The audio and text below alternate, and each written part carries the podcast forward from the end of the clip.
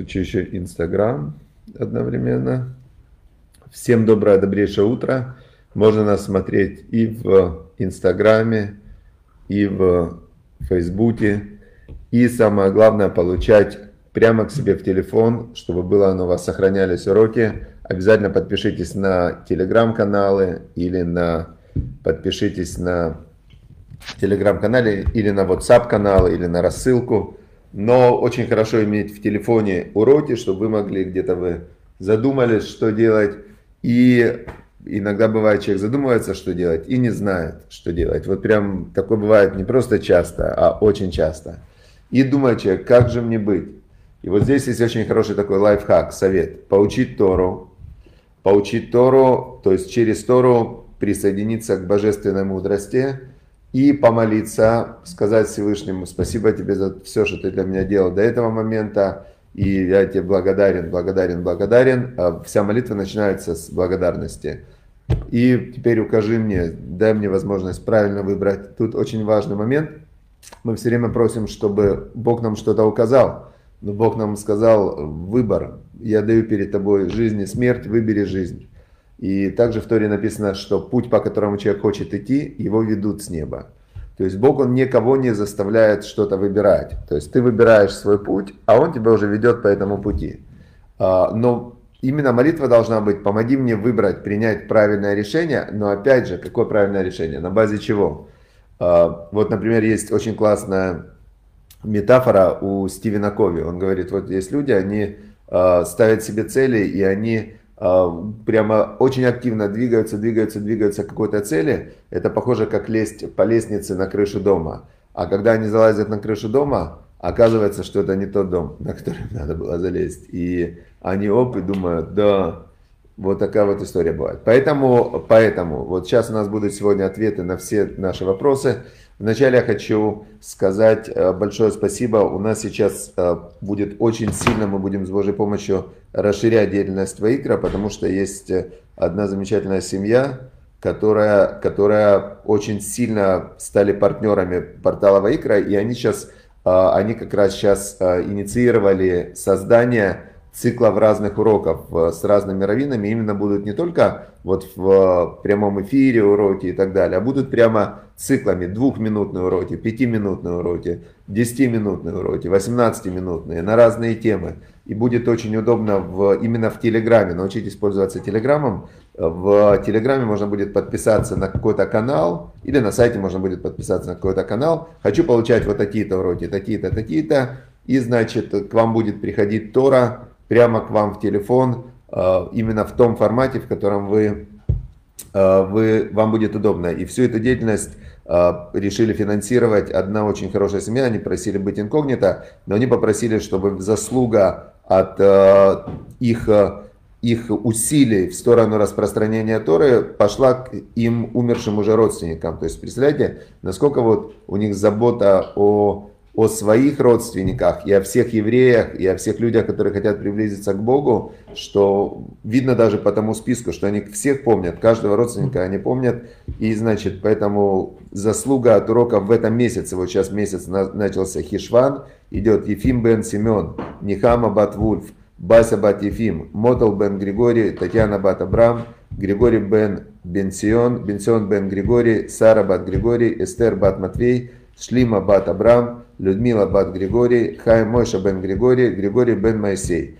Вот такая вот семья. Видно по их потомках, что они именно держатся за Тору. Да? И получается, что прямо мы видим, как царь Соломон нам говорил, что Эцхаимии, Тора это древо жизни для тех, кто за нее держится. В этом хе, тот, кто ее поддерживает, Меушар, будет счастлив будет счастлив в этом мире, но главное будет счастлив в мире грядущем, потому что, в принципе, этот мир, этот мир, это только коридор. И вот, вот это вот главное, главное принципиальное отличие верующих людей от, неверу, от верующих в другое.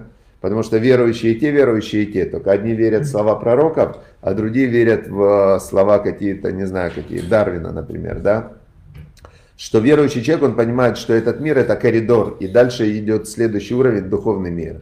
А обычный человек, который не религиозный, он говорит, да, типа это все, вот у меня, я здесь, вот то, что вижу, то и пою. Все. Хорошо, двигаемся дальше. Мы сегодня изучаем, продолжаем изучать 24 глава Мишли, притчи царя Соломона.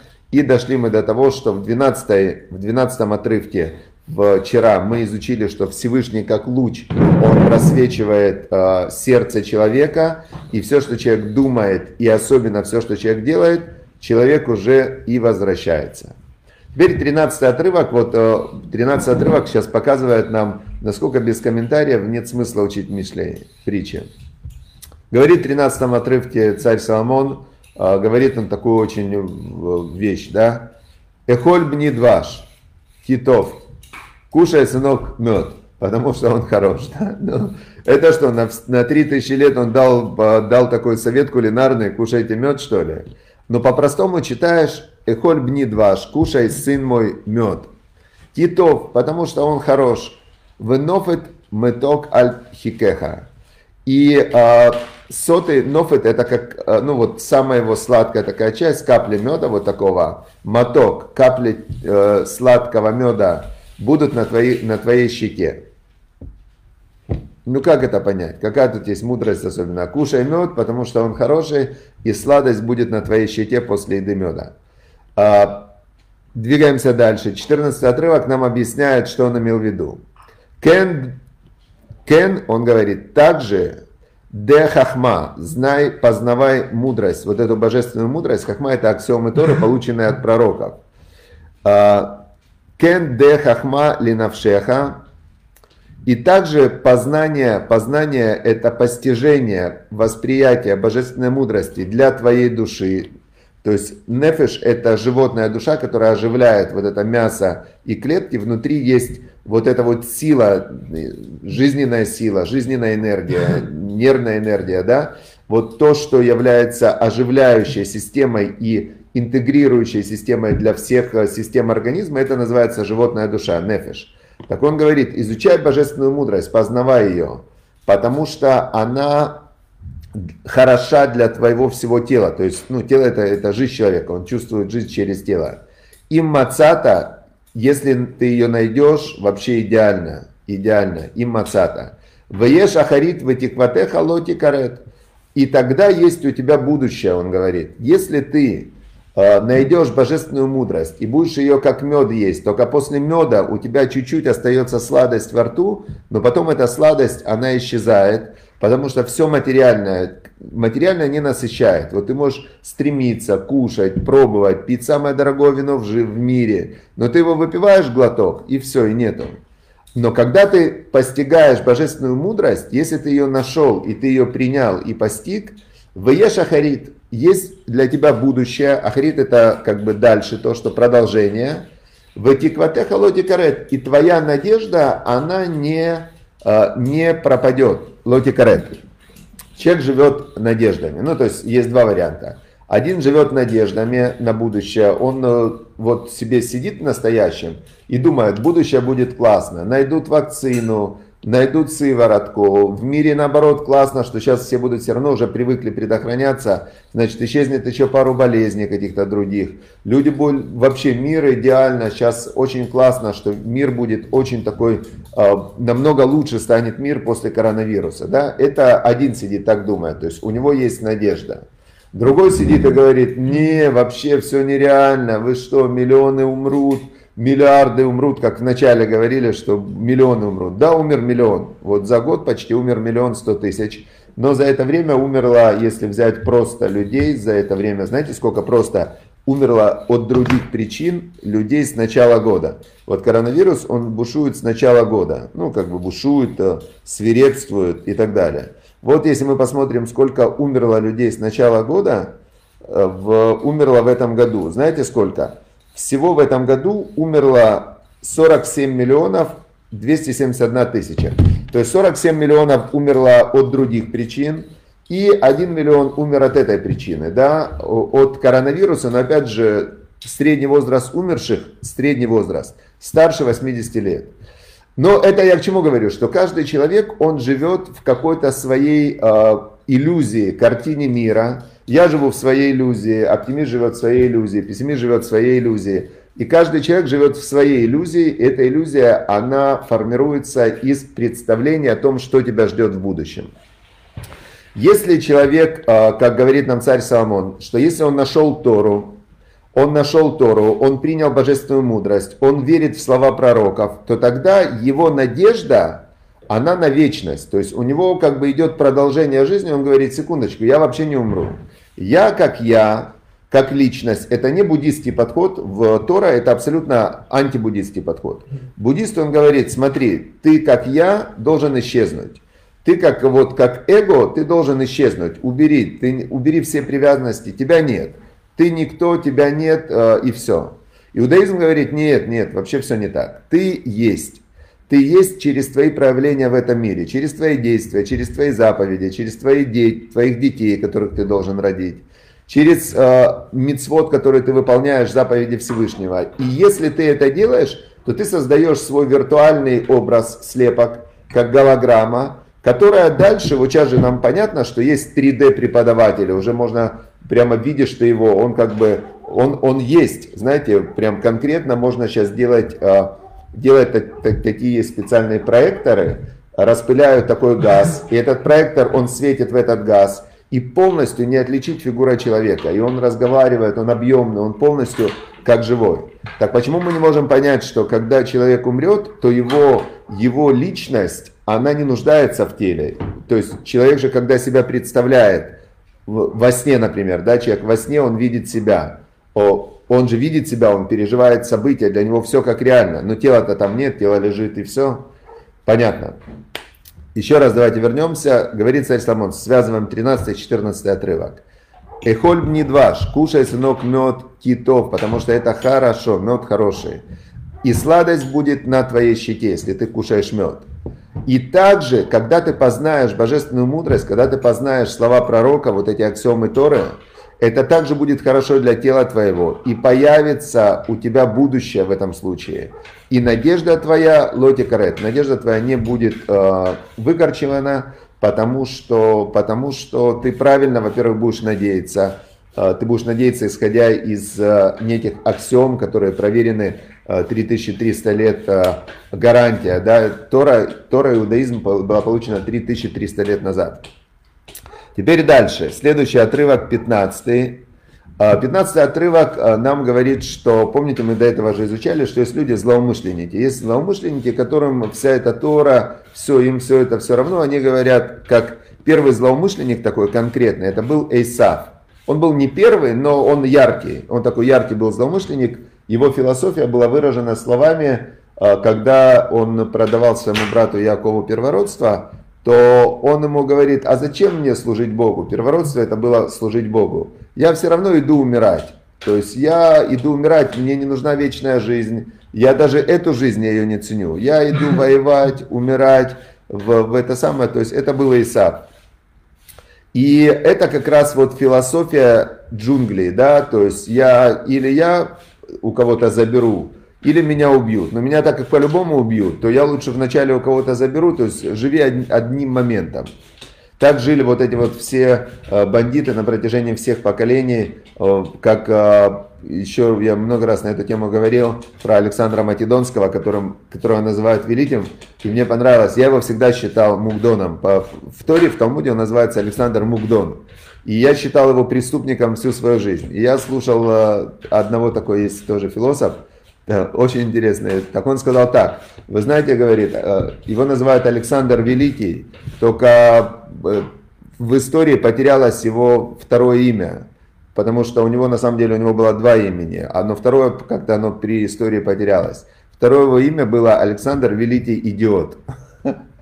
Имя идиот, потому что он был э, насильник, убийца и грабитель, который мало того, что он ограбить решил все, весь свой народ, он убивал всех, кто только э, даже потенциально мог представлять ему опасность, даже своих близких.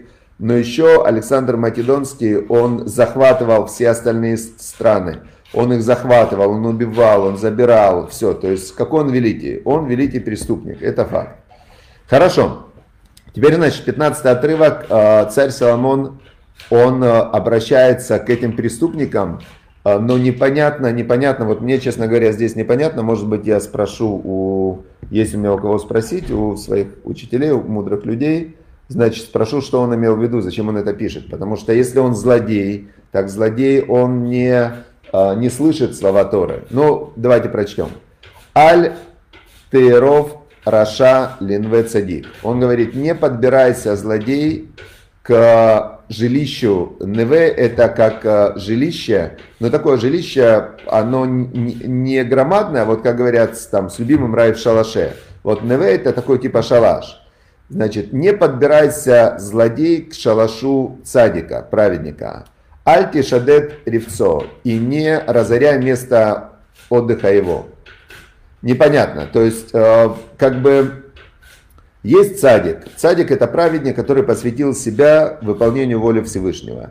И вот он цадик, он такой, я читал недавно в книге, как, э, как э, история Йоси Валиса. Я рассказывал про эту книгу невероятно называется эта книга «История одного человека его семьи» Йоси Валиса. И вот его мама была очень э, такая... Э, откуда его мама была? Его мама была из какого-то небольшого городка, из какого-то небольшого городка в, в, или в Румынии, или в Венгрии. И их забрали, они сидели за шабатным столом, и это был месяц Ава, или 9 Ава, или рядом с 9 Ава, и ворвались прямо в дом, их забрали прямо с шабатного стола, всю семью, отправили в концлагерь, и в концлагере вот так вот идет семья, и этот был э, Менгель, вот этот вот, чтобы стерлось его имя, это был такой страшный человек, который там забирал опыты над детьми, делал и все. И идет семья, и он говорит, вот эту вот девочку направо, Типа направо это оставались живых, а всех остальных налево. И она говорит, нет, я пойду только со своей семьей я пойду. А он говорит, нет, я тебе сказал направо. И ее мать ей говорит, я тебе приказываю, иди направо. Мать ее все поняла, говорит, иди направо, все. И всю семью увели, остальных всех детей, и все погибли. И она, когда попала в брак, она спрашивает, а где моя семья, куда всех увели? А ей показывают, вон дым из крематория, вот туда их увели. Но она прошла этот концлагерь и вышла живая из концлагеря. Теперь э, говорит царь Соломон, обращаясь к злодеям, вот тем злодеям, которые такое делали. Аль ров раша линве цадик. Не, а, не подбирайся нечестивый к жилищу цадика. Но вот мне непонятен вопрос, ведь злодей-то это не услышит. А может быть это урок для цадиков, для праведников, что есть злодеи, которые все-таки они а, приближаются и подбираются, и они хотят делать зло. И аль тишадет ревцо, и не разоряй его место отдыха, а злодеи, они действуют по двум, а, по двум причинам. Есть причина, они хотят ограбить. То есть э, первая причина, когда фашисты, например, забирали у евреев имущество, была ограбить. То есть они видели, что есть беззащитные люди, которых можно безнаказанно все у них имущество забрать и все. То есть это была первая причина. И злодей, когда он хочет ограбить, он дальше найдет, э, знаете как, э, есть известная история такая, когда, э, когда гаишник, гаишник, он остановил машину. И он остановил машину, долго ее осматривал, проверял все документы, и потом э, все было в порядке. И он говорит этому водителю, хорошо говорит, все у тебя в порядке, плати все равно штраф. Ну, а гаишники берут взятки в бывшем Советском Союзе. Плати штраф э, там 100 рублей. Тот говорит, а, а я же ничего не нарушил, за что я буду платить? А гаишник ему говорит, а моя семья не может ждать, пока ты нарушишь мне деньги нужны, поэтому я найду. То есть ничего не нарушил, все равно дай деньги. Значит, э, первая причина злодеев, которые грабят, э, это грабеж, деньги. Но иногда цадик бедный, и тогда вторая часть этого отрывка, это Малвин сказал, она относится к тому, что просто ему из-за того, что он злодей, ему внутри, а злодей он всегда боится, ему плохо, он опасается, у него его зло не дает ему спать. И тут он видит, лежит э, цадик, отдыхает, у него все спокойно на душе.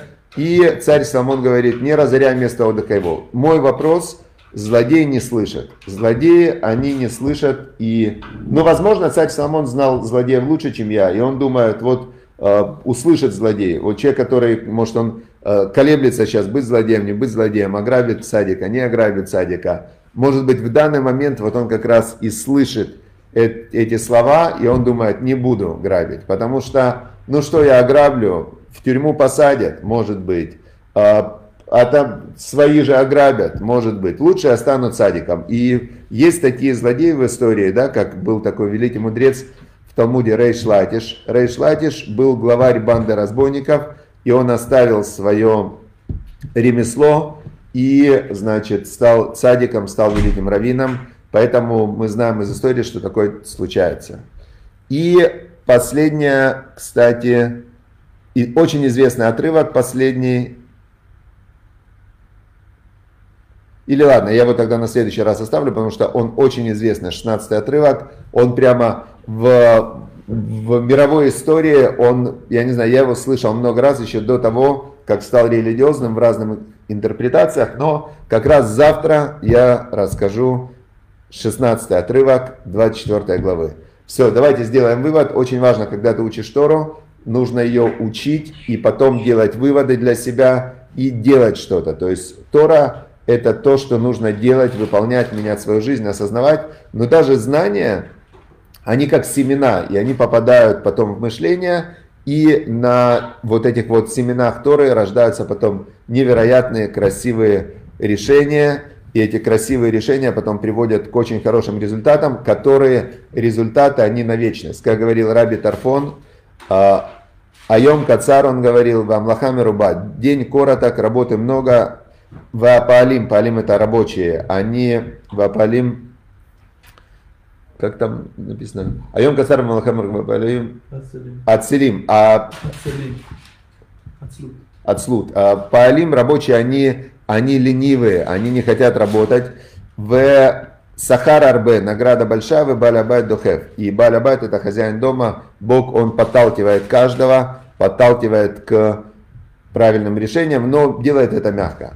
Все, удачи, успехов, всем хорошего дня, пока.